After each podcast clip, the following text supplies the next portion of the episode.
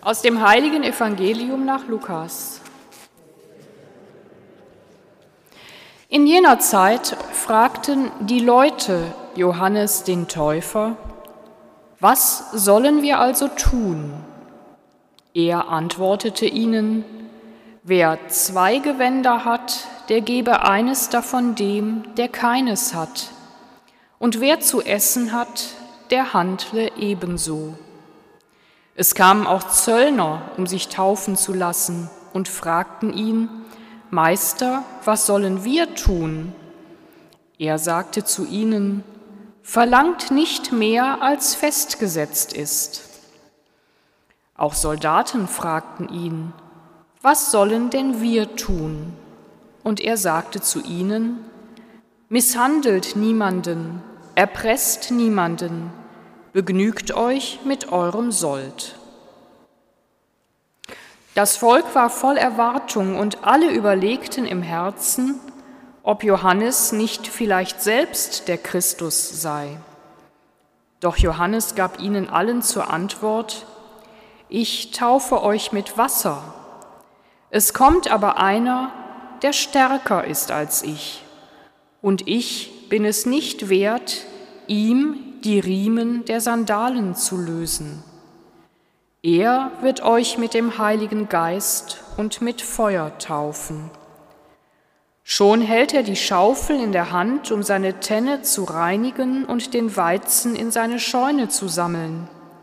Die Spreu aber wird er in nie erlöschendem Feuer verbrennen.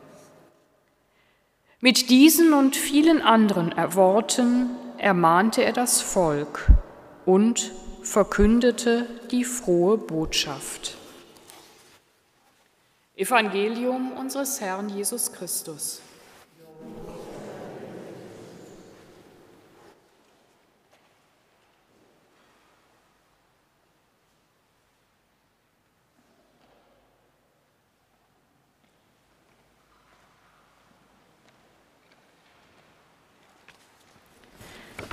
Was sollen wir also tun, liebe Mitfeiernde? Diese Frage der Leute an Johannes, die können wir uns doch heute genauso stellen. Es ist eine ernste und ernstzunehmende Frage, die eine Schwere in diesen Gottesdienst bringt, der doch von so viel Freude geprägt war in den ersten beiden Texten. Doch stellen wir uns dieser Frage, was sollen wir denn jetzt tun, nachdem die Hälfte der Adventszeit vorüber ist, noch 13 Tage bis Weihnachten, was wollen wir tun? Drei Gruppen von Menschen kommen suchend und fragend zu Johannes dem Täufer. Die erste Gruppe wird nicht näher bezeichnet, es heißt einfach Leute kamen zu ihm, und Johannes antwortet ihnen sehr schlicht, sie sollen das, was sie besitzen, mit anderen teilen, die weniger haben als sie. Dann kamen Zöllner zu, zu, Johannes, die galten als Sünder, ganz gleich, ob sie sich gerecht oder ungerecht verhielten, weil sie mit der Besatzungsmacht kollaborierten. Johannes verurteilte sie jedoch nicht in ihrer Berufstätigkeit, sondern beließ sie dabei, lediglich sollten sie von den Menschen nicht mehr verlangen, als vorgeschrieben war. Und die dritte Gruppe sind Soldaten. Sie waren vermutlich Römer, nicht Juden, fühlten sich aber auf irgendeine Weise von Johannes dem Täufer angezogen auch von ihnen verlangte er nicht, dass sie ihren Beruf aufgeben sollten, vielmehr sollten sie niemanden misshandeln und mit ihrem Sold zufrieden sein, anstatt Leute zu unterdrücken und zu erpressen. Johannes fordert als Umkehr offenbar nichts Heroisches und Ausgefallenes, sondern in erster Linie Schritte zu einer veränderten Lebenshaltung, einer neuen Orientierung.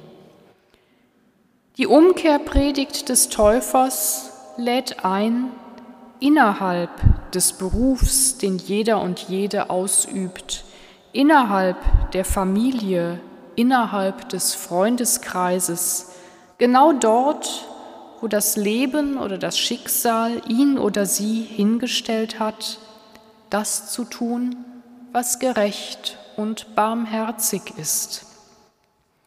Was der Einzelne, die Einzelne eben tun kann, angesichts der Katastrophen in der Welt, angesichts der Ungerechtigkeit und des Hungers. Nichts, was wir tun, ist gleichgültig, alles hängt zusammen und auch jede kleinste Handlung hat am Ende eine Wirkung, mag sie noch so winzig sein. Was sollen wir also tun? Wir sind aufgerufen, dort, wo wir stehen, mit den Menschen um uns das Leben zu teilen. In der konkreten Situation, in der jede und jeder Einzelne von uns ist, damit wir für andere zum Segen werden. Dann können wir dem den Weg bereiten, den Johannes der Täufer ankündigt.